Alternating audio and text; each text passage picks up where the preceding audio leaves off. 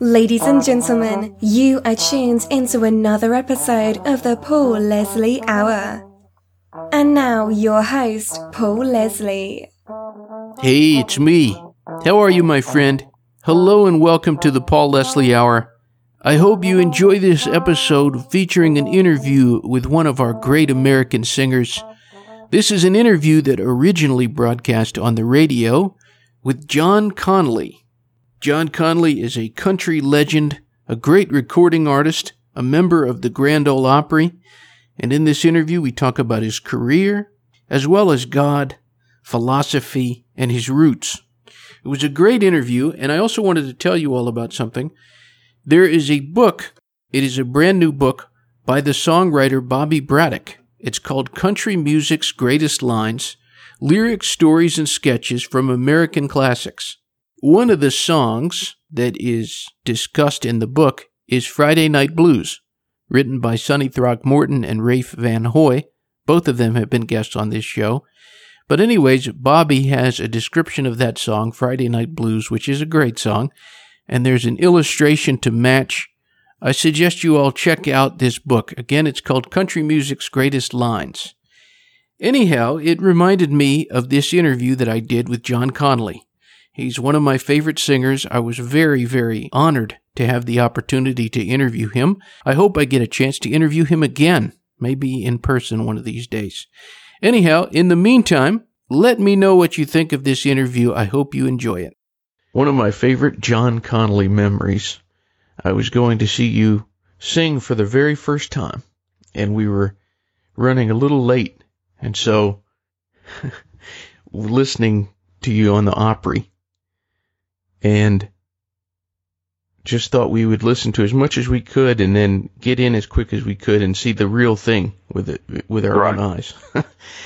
and it was just like perfect timing. We pulled up, turned the radio off. It seemed like the usher just knew these folks want to see the show. And it was there we were. It's so great to have you here today. Well, thank you. So you made it in. You made it from the radio in the car to the, inside the Opry uh, before I was through. Is that what you're saying? Or? Yeah, exactly. And it, of course, it wasn't seamless, but it was pretty close. pretty close. Well, good. Well, you must have had a good parking place. we we did. We did. It surprised us. Great. Well, good. What has always been the intention with the art that you create? Well, our goal career wise from the very beginning, once I started doing this, and I kind of backed into it. I was doing what you're doing for a long time. I was in radio. That's the reason I moved to Nashville is because I got a job at a, at a station in Nashville. It's the only reason I came here. And music, the hobby, was still the hobby. But after I got you know, but like like I say, back into it when I started writing and, and had the offer to record. My goal from begin from the beginning was to be able to create a body of work, to not just have one or two hits, but to, uh, you know, uh, to to to be around long enough to uh, have several hits and and put out several albums and and so forth. And we've managed to do that. So, you know, we've we've been blessed in that regard still and still are. I'm, by the way, still finding new music to record and got our own label and so forth. And so, you know, we're still getting to do what I love to do. And like you said, you wanted to create a body of work and have some hits, and you definitely you've done that. Oh yeah. Has that purpose for doing what you do has that changed at all, or is it pretty much the same? It's pretty much the same. Uh, I've changed my focus as far as uh, you know, I, I'm more interested now in faith-based music, uh, gospel, and that kind of thing. Uh, we've we've got one gospel CD out, and uh, we're getting ready to uh, start recording on a on a second edition of that. And we've included several faith-based songs in in the other CDs we put out. For instance, in the current one, Classics Two, there's a song called "Bread and Water" that Vince Gill wrote, which is a story of redemption. And there will be a couple of songs coming out on the new CD, Classics 3, which we should have out before the year's over, that will have uh, a faith based theme, if you will, or subject matter. uh, as well. And the reason for that is, you know, in the state of our world, if you listen to the news for 15, 20 seconds at any given time, you understand how how much turmoil our country's in and our world is in. And it seems plain to me that the only hope we have is to turn back to uh, the only one who can fix it, it and us, and that's God. What does God mean to you?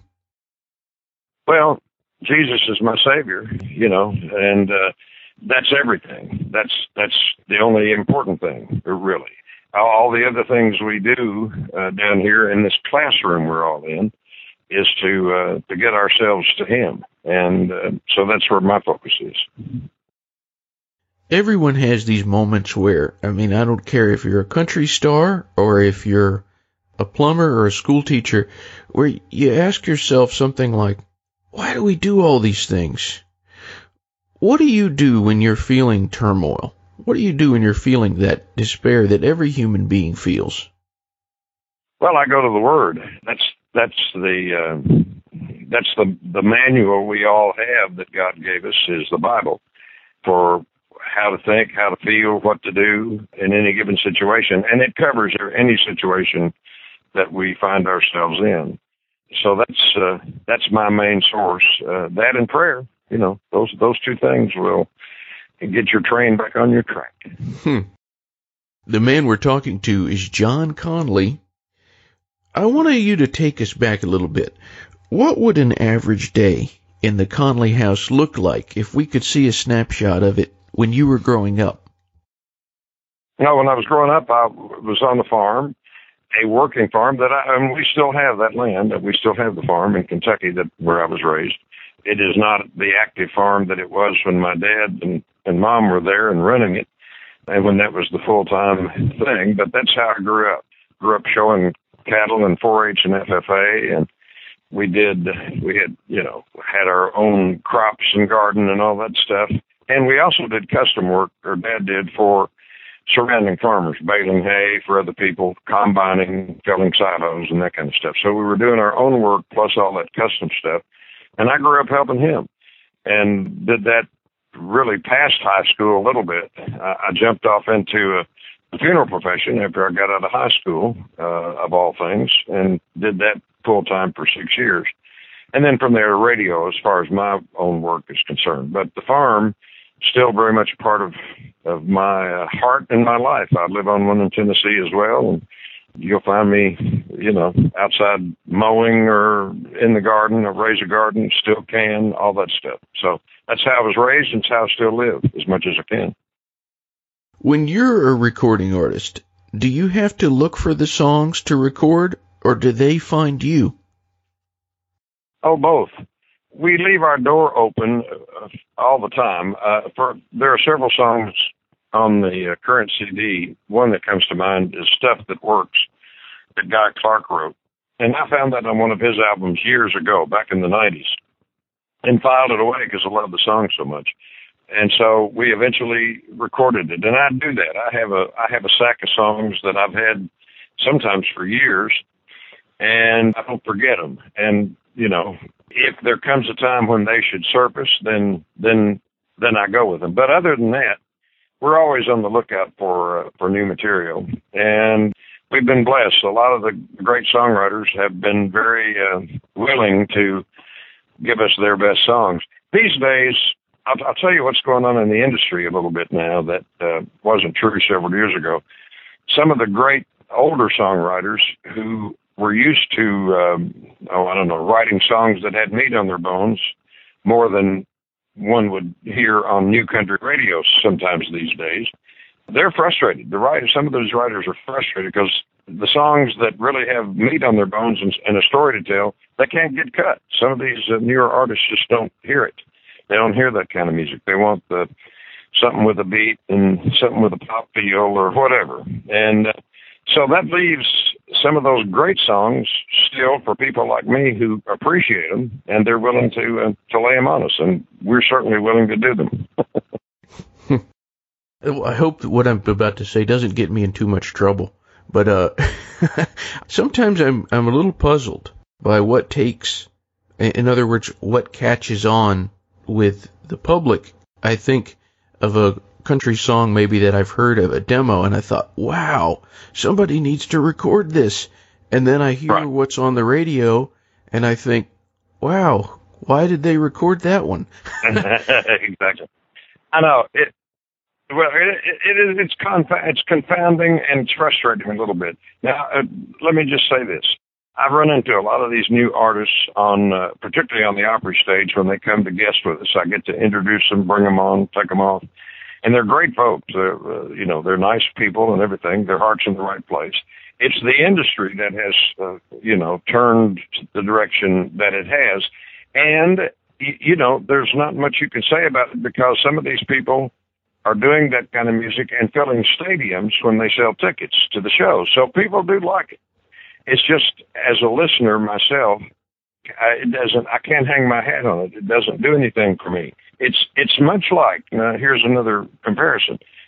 I came up in the uh, in church singing out of the hymn book uh, during the services, and now we have what's called praise and worship music, the new the newer gospel things. Some of them are okay, but they don't have the heart and soul to me as a listener as some of those great old songs out of the hymn book. And so same kind of deal. Same with country, you know. But fortunately, there are people who still want to hear that classic sound, and that's why we're able to still do 60 or 70 shows a year on the road. In the world of country music, is there a lot of competition amongst the peers? Well, they, sure. I mean, it, there's, uh, you know, there's all just like Walmart and Kmart. They compete with each other, and and uh, Sears and all the other stores. And the same is true. I mean, we're all friends and all, all that, but sure, all the different acts are. There's only so many places to play, so many fairs to do, so many concerts and so forth. So there is some degree of competition. That's that's always been true, and I guess it always will. At the same time, there is plenty of opportunity for everybody to uh, to keep working if they choose to, and uh, so that's certainly true for us. I mean, I have no, I turn down dates, and I set a limit on what I do. Of course, I'm about to become 71 years old, so I don't have I don't have the energy that I did uh, when I started doing this. However, I, I have more fun singing than ever before, so I do I do not have a retirement plan. I don't. Uh, I don't find that word in my Bible, so I ain't going to do it. Why do you think it is that you're having more fun than ever? Well, for one thing, my voice has held up very, very well. It is easier to sing than ever before. It is mellowed a little bit, and people seem to want to hear it more than ever before as well. That doesn't that doesn't hurt either. So, all of that being true, you know, it it just is. Let, let, takes less effort, I guess it uh, is the best way I can put it. Less effort to do it, and it's uh, more satisfying because of all that. I saw you in concert one time, and this guy was sitting next to me, and he elbowed me in the rib. And he said, He sounds better now than before. In other words, your voice is getting better. Well, and and I hear that all the time. In fact, there's a lot of people have said you might want to think about re-recording some of those songs and and doing them in today's voice. And I, of course, we are doing that to a point, to a degree, uh, with some of these things we're doing. But I have thought about doing, um, you know, say the top ten hits or something like that, re-recording them in this voice. That's not uncommon either. If you listen to early George Jones and early Ray Price, or, or many people, when they first started recording when they were much younger, their voices uh, were usually higher pitched than uh, in later life. That's particularly true with Ray Price. You know, Ray sounded great early, but he sounded even better in his later life because of that. That mellowing uh, just adds some, uh, you know, some warmth to your voice. Who would you say are the vocalists in country music, or maybe even not in in the genre, that have had the biggest influence on you? probably I have listened to more R and B people than than anybody else over the years, uh, and still do. Ray Charles always has been a favorite of mine. B.B. King, Etta James. I love people who sing with soul, whatever the format of the music. It's it's also Tony Bennett and Frank Sinatra, by the way. And you know, of course, obviously George Jones, Merle Haggard, Lefty Frizzell, any of the soul singers, that's what I listen to still to this day and enjoy that. And that's one of the things, another thing I miss about the new country. They're just, they don't, the industry isn't, doesn't seem to be looking for that. They don't seem to be looking for those soul singers. And I don't know, you know, I don't hear a new Merle Haggard amongst the new people. And uh, that's frustrating to me. there's no reason, I know there's, they're out there. I would hope they would find a, one or two of them just by accident, maybe. Something that you just mentioned, it, it kind of made me think. You mentioned Frank Sinatra and Tony Bennett as being influences of yours. And I've been told, I don't know if this is true, but I've been told that, for example, one of Frank Sinatra's favorite voices was George Jones. And I don't know, if, yeah, yeah. I, I'll tell you why, probably, if, if that's true. And Frank was a master of phrasing, and George was too. One of the things about George was he could, uh, you know, and uh, another another great one uh, along that way would be Vern Gosdin. Phrasing is so important, and so I can I can see where that might be true for uh, for Sinatra. But Sinatra, nobody was better at it than him. He was great. Yeah. We're talking with John Conlee, singer, recording artist, entertainer. From all of the universal themes in your music, love, loss, and there are a lot of them in country music. Which one would you say has dominated your music? Mm, I hope that for the most part, the body of work has produced something positive to hang on to. And, not, you know, I, I never was much for just singing about honky tonking and cheating and all that for its own sake. I think you can take, uh, well, for, for instance, a song like Backside of 30, which talks about breakup and that's a you know not it was a thing I wrote based on observation. I never fortunately had to go through what that song talks about, the breakup of a marriage and uh, so forth. But uh, hopefully, if you listen to that, you it you, it can make you have as a goal not to live that. I guess that's the best way I can put it. So I hope that's what's happened with with most of what I've done, and I've done a lot of songs that talk about working folks Friday Night Blues, Working Man, for instance, that kind of thing. So I, I hope it's left a positive taste overall in everybody's mouth. Not only do you have this powerful singing voice, I have to say your speaking voice is very powerful. It's a radio voice. you know that, that one, radio was so important, has been, and still is to my music career. You know, when I look back in my life, everything I've done in my life to make a living, uh, the funeral profession, radio, the farm, music, all of it's been a ministry and all of these, these different elements have been things I was supposed to do to get me to the next, uh, next point in my life. And radio, aside from learning the industry from that side of the industry, so very helpful. It's been helpful when it's come time to do interviews it influenced the way I sing, literally, because when I listened to my voice on tapes, old tapes before radio, whole different sound, whole different voice. You know, kind of an easy folk sound back then. And so radio uh, helped me phrase. It helps with the soul element of it all, and uh, I wouldn't trade it for anything. Plus, I loved it. I loved radio with all my heart. What is the biggest compliment you've ever received?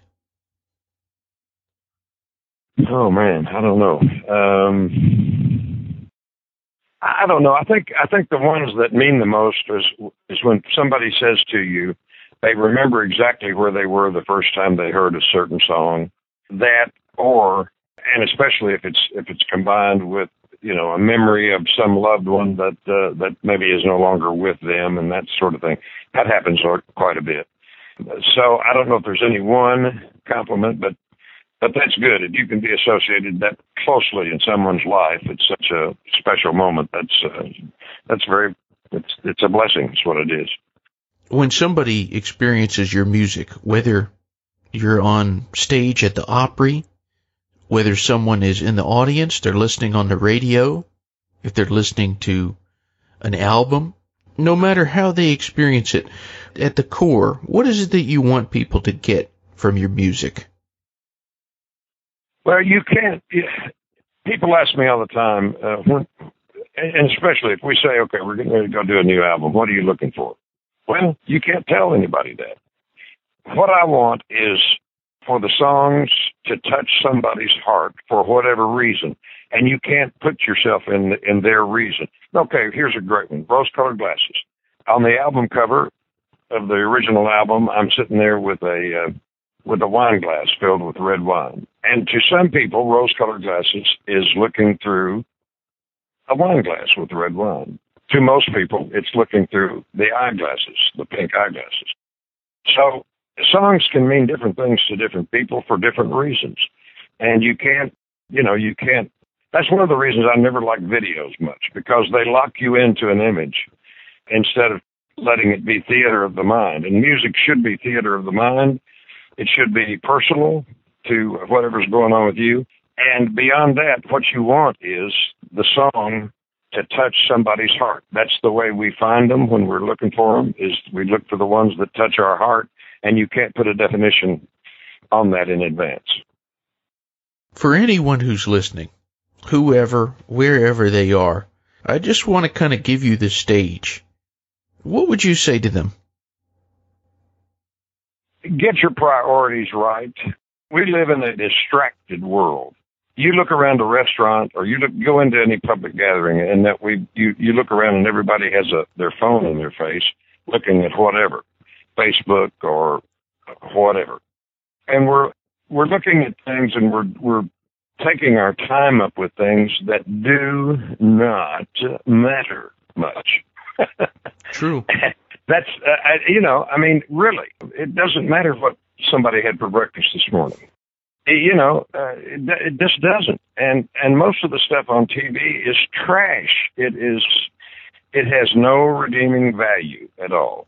And what I hope folks will uh, hope our world will again. That's the reason for my focus on on faith because we need to get back to what really matters, and and you know let these other things just be light entertainment for a brief period of time. That's that's what I hope will happen. I'm not holding my breath, however. well, speaking of what matters, what is the best thing about being John Conlee? No, I don't know. Uh, about the best thing about being John Conlee, I, you know, I don't know. God put me here for for a purpose, he, and He puts everybody here for a purpose. It, if we try to pursue it, I'm just trying to figure out on a daily basis what that is for today and trying to live it. I don't always succeed. Uh, I have feet of clay with you know the size of concrete blocks walking around, but but I'm at least shooting that way, and uh, so I'm blessed in a, so many different ways with the family I've had, the raising I had, the opportunities I've had, and I try to remember those blessings all the time. My last question. Everybody knows John Conlee, the recording artist, the singer, the entertainer. How would you define John Conlee? Who is John Conlee? Well, I think I just did. I, you know, we're as much as I can. At least that's what I hope hope I am. Uh, the things we've talked about already, you know, and that's uh, that's the only way I know to answer you. well, for anyone out there, if they want more information, they can visit johnconlee.com. That's C O N L E E, johnconlee.com. Thank you so much for spending time with us. Uh, my pleasure. Great to talk to you, and we uh, hope to see you soon one of these days. Absolutely. Okay. God Bye-bye. bless. Bye. Thank you for listening to the Paul Leslie Hour. Hosted, written, and produced by Paul Leslie. Intro theme song Alexander's Ragtime Band, written by Irving Berlin, performed by Dan Barrett. Outro scatting G Things, improvised, performed, and produced by John Goodwin. Until next time. Goodbye.